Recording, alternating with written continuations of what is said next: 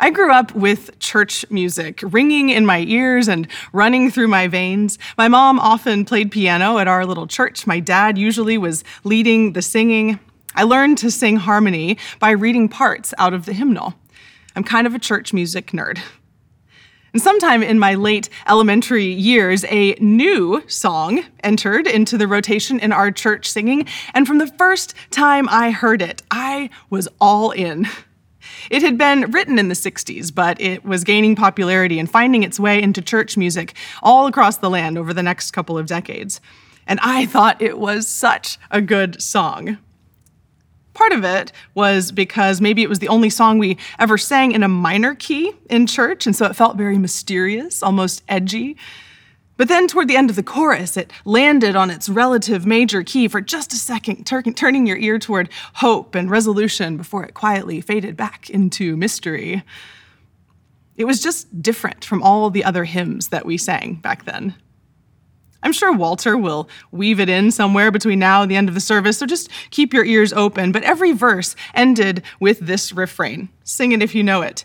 And they'll know we are Christians by our love, by our love. Yes, they'll know we are Christians by our love. Okay, if you didn't already think I was a dork, now you know I'm for sure a dork. But that chorus was also the name of the song. They'll know we are Christians by our love. And it's supposed to be the truest thing about us as people who follow Jesus. The lyric reflects something Jesus says to his disciples shortly before he goes to the cross. He tells them that their new commandment is to love one another. That is how people will know who they are and who he is, by how they love one another. Love is the trademark of a Christ follower. Above all else, it's what we should be known for. It seems so simple. It's such a little word. And yet, I'm not sure that love is primarily what Christians have been known for throughout the ages. There's plenty of hate in the world, plenty of division, and sometimes those are much easier for us. Love may sound simple. It's the hardest work we will ever do. And so today we begin our Summer of Love. I hope that over these next several weeks, we can dive in to love, to take it out of the theoretical and to bring it into the practical, to explore our scriptures and learn what love can really look like in our lives. What are the real, tangible ways we can love others to the point that we become known for it? We'll begin today with the passage that is the centerpiece for this whole series. It's known as the Greatest Commandment, and it's worth memorizing over the course of these next few weeks. We even have a way that you can add it to your phone screen. You can find that on our website, our social media, our worship page online. But Luke chapter 10, verse 27 says this, "You shall love the Lord your God with all your heart, and with all your soul, and with all your strength, and with all your mind, and your neighbor as yourself." That verse doesn't just come out of nowhere, though. Jesus is in a conversation with a legal expert, a lawyer, an expert in Torah, the law. And as Jesus does many times when he's being tested or when he's debating, he turns to a parable, a story, to get his point across. One thing I love about parables is that they don't do all the work for you, but they invite our imaginations and ourselves into the story. We're not expected to identify with just one character's point of view. Instead, there's the possibility of us finding ourselves in every character we meet along the way. So I'll read the whole passage now, but we'll comb back through it again to see what we have to learn as we step into those different shoes of each person we meet along the way. We'll start in Luke 10, verse 25. Just then, a lawyer stood up to test Jesus. "Teacher," he said, "what must I do to inherit eternal life?" Jesus said to him, "What is written in the law? What do you read there?" He answered, "You shall love the Lord your God with all your heart, and with all your soul, and with all your strength, and with all your mind, and your neighbor as yourself." And Jesus said to him, "You have given the right answer. Do this, and you will live." But wanting to justify himself, he asked Jesus, "And who is my neighbor?" Jesus replied, "A man was going down from Jerusalem to Jericho and fell into the hands of robbers who stripped him, beat him, and went away, leaving him half dead. Now, by chance, a priest was going down that road, and when he saw him, he passed by to the other side. So likewise, a Levite, when he came to the place and saw him, passed by on the other side. But a Samaritan, while traveling, came near him, and when he saw him, he was moved with compassion. He went to him and bandaged his wounds, having poured oil and wine on them. Then he put him on his own animal, brought him to an inn, and took care of him. The next day he took out 2 denarii, gave them to the innkeeper, and said, 'Take care of him, and when I come back, I will repay you whatever more you spend.' Which of these 3 do you think was a neighbor to the man who fell into the hands of the robbers?"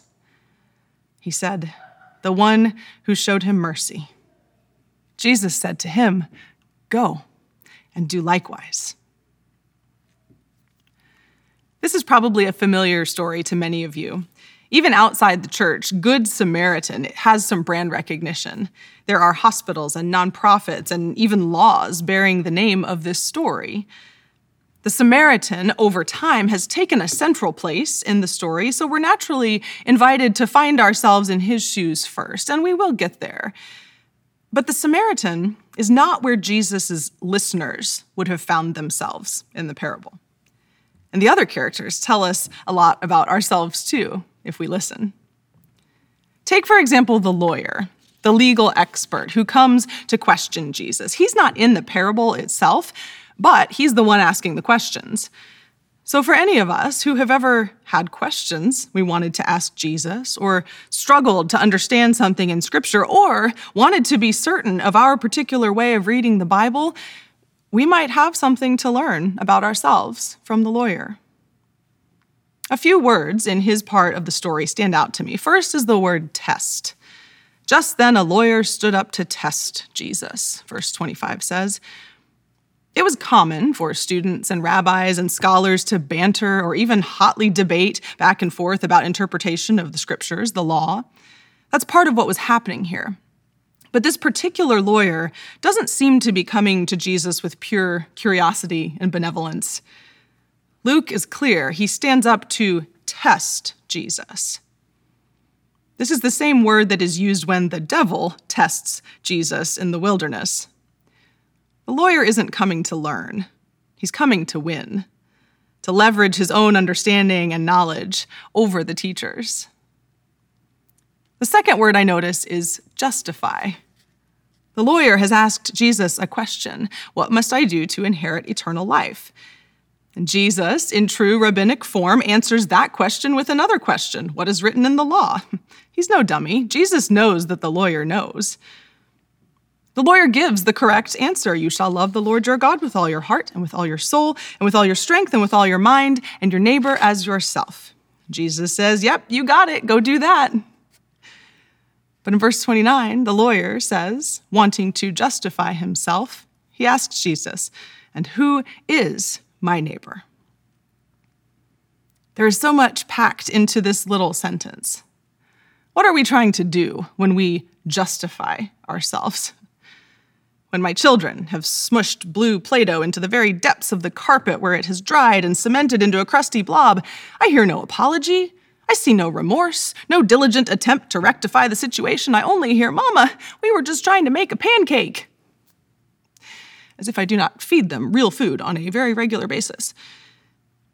There are much more serious examples, of course. Each of us have them in our own hearts. When we justify ourselves, our actions, our thoughts, we are trying to convince ourselves and others that we are right, that what we have done or believed or said is okay. The lawyer wants to know, and for others to hear, just how smart he is about the law and how precise he is in his interpretation. When he asks the question, "Who is my neighbor?" He's asking Jesus to give him a specific answer, a checklist, a way to know in black and white who he is commanded to love. And then, by default, who he is not.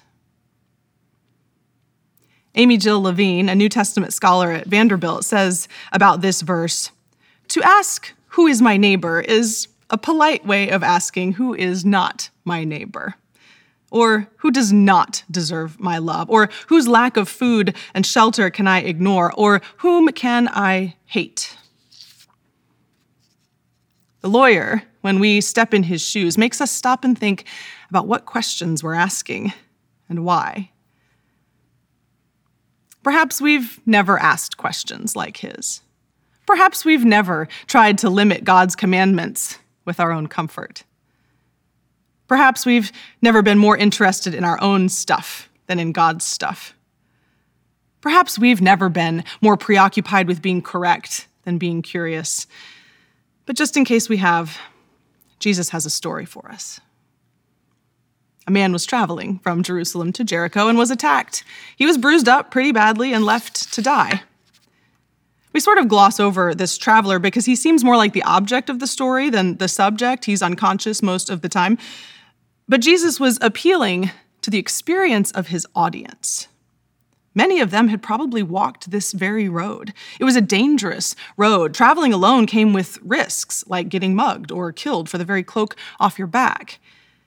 The first listeners found their place in this parable with the man lying in the ditch. He was the character who was most like them.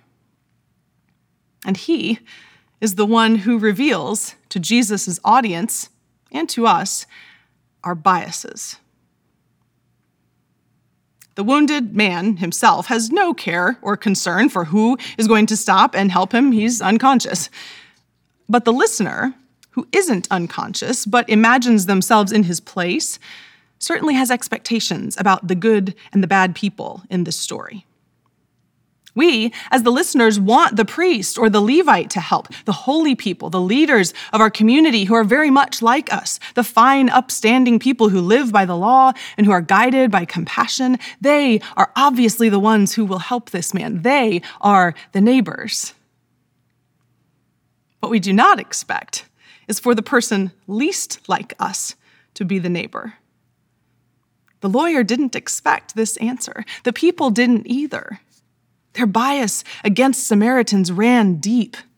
If Jesus were going to name any group of people as the people you didn't have to love, it would have been the Samaritans, which is precisely why he picked one to be the hero. Our biases toward and against other people affect how we interact with them and think about them. That's hardly news. Many times our biases are known. They are shared. We don't even try to hide them in this day and age.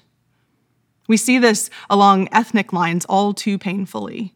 I read an article just this week about the fear that many Asian Americans have right now as society opens back up. They're not sending their kids back to school. They're not using public transportation. They're continuing to work from home because of the astronomical rise in violence toward them since the pandemic began.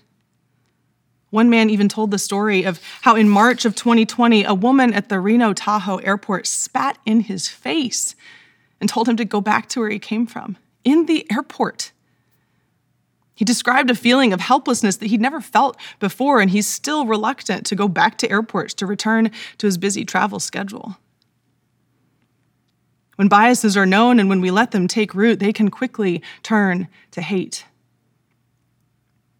But biases can also be unconscious to us. They operate within us and can show up in our worldview and our actions without us even realizing it. We dismiss or overlook or categorize people as less than or dangerous or, to Jesus' point, not worthy of being our neighbor. But if someone were to point that out to us, we would deny it fully. Our biases are the things we don't think we think. We see an example of this even in the title of this parable. The phrase "Good Samaritan" is how we know the story. That phrase is one that Jesus never said. History has inserted the adjective good, and it's stuck. but it's convicting to us if we read it carefully. What are we really saying when we say good Samaritan, or good Methodist, or good Muslim, or good immigrant? We're singling out the good one, implying that all the rest are not good. The bias against the whole is revealed in our description of the one.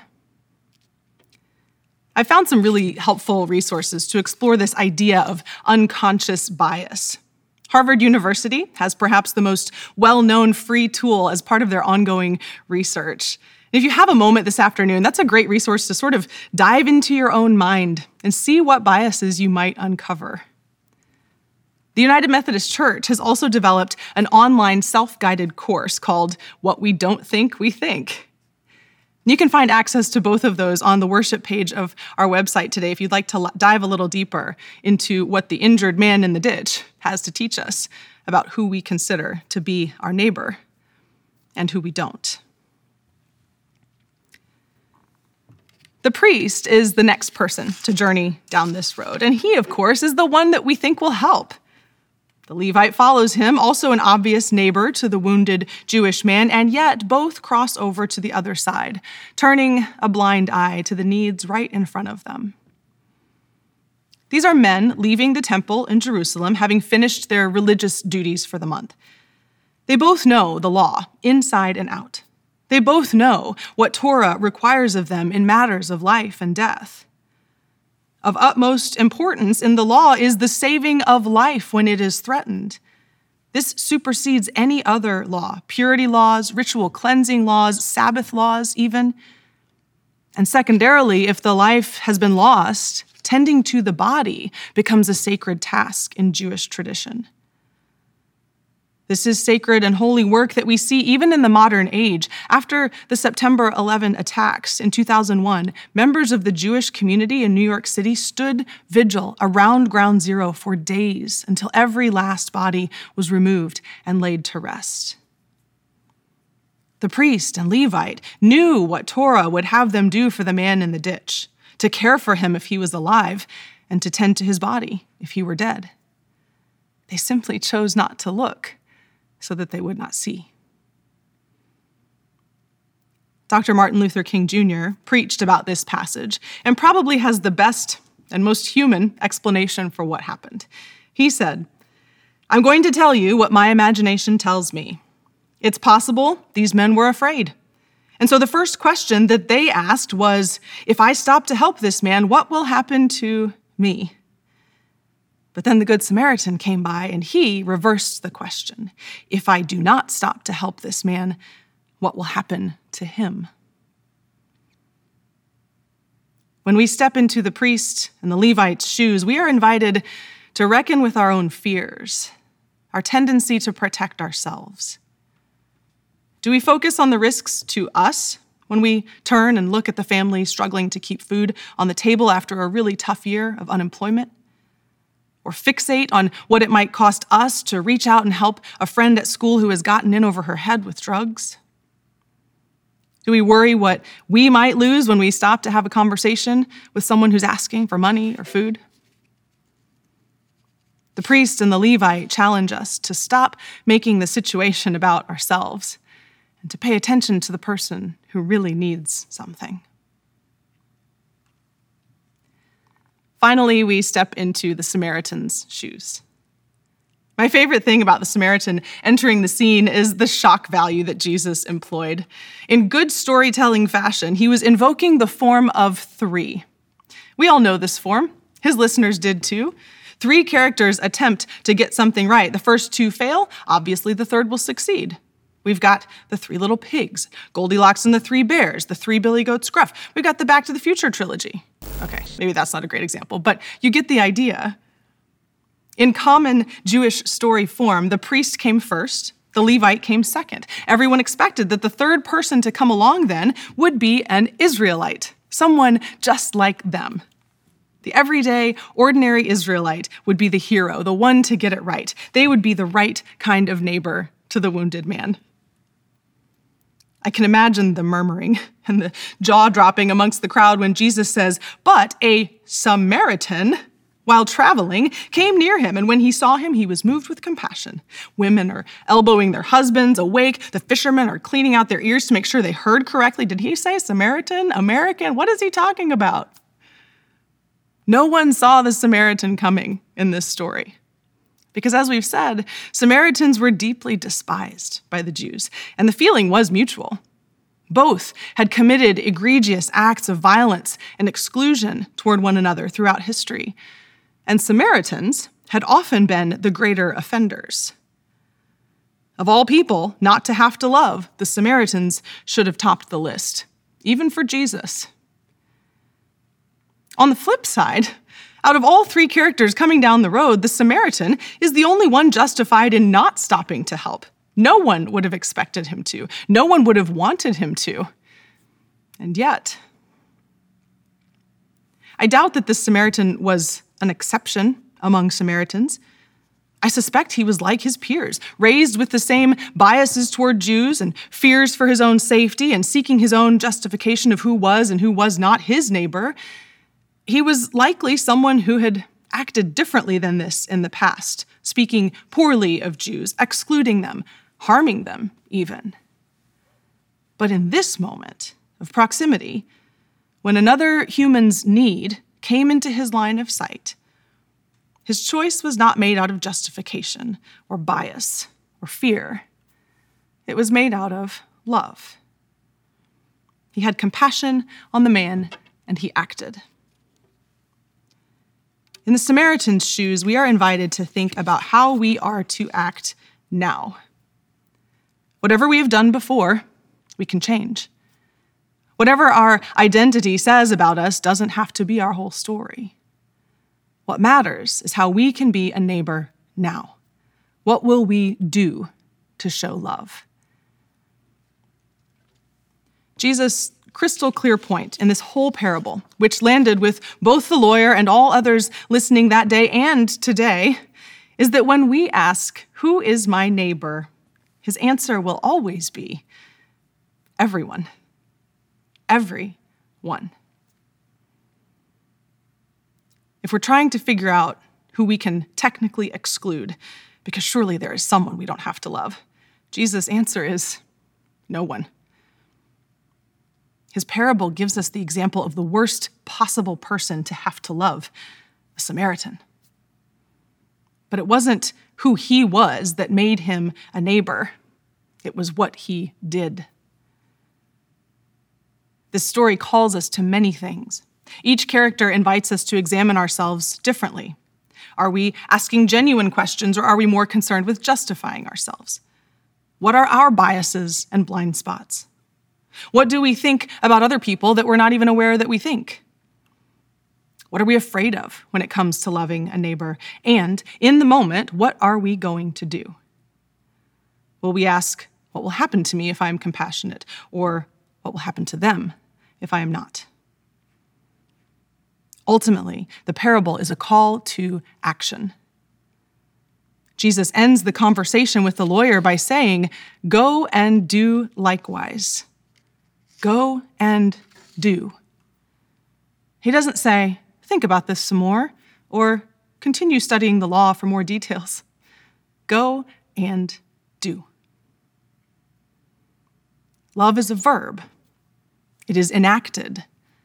It is seen when we do something to show it. It may not be as dramatic as tending to a wounded person on the side of the road, but there is a deep need for love in every nook and cranny of this world. There is someone in your life this week. I don't know who it is. Maybe you do, or maybe you don't yet, but I suspect you will know it when the moment is right. Someone who needs a neighbor to love them, and who is your neighbor. Every day, we have the choice to step across to the other side of the road and keep walking by. But the call of Jesus in his greatest commandment is to step toward and reach out a hand. Will you pray with me? God of love, we hear in your word that to love our neighbor is to love you. on the road that we walk in the days ahead, wherever it may take us. May we see those who need a helping hand, whether they are like us or unlike us, whether they have much or little, whether we think they deserve it or we believe they don't. Challenge our ears to hear your answer when we ask, "Who is my neighbor?" Give us courage to overcome our fear, grace to correct our biases, and wisdom to ask questions from love, not from pride. We love because you first loved us. And for all the ways we don't deserve it, you love us anyway. With humility and gratitude and joy, and in the name of Jesus Christ, we pray. Amen.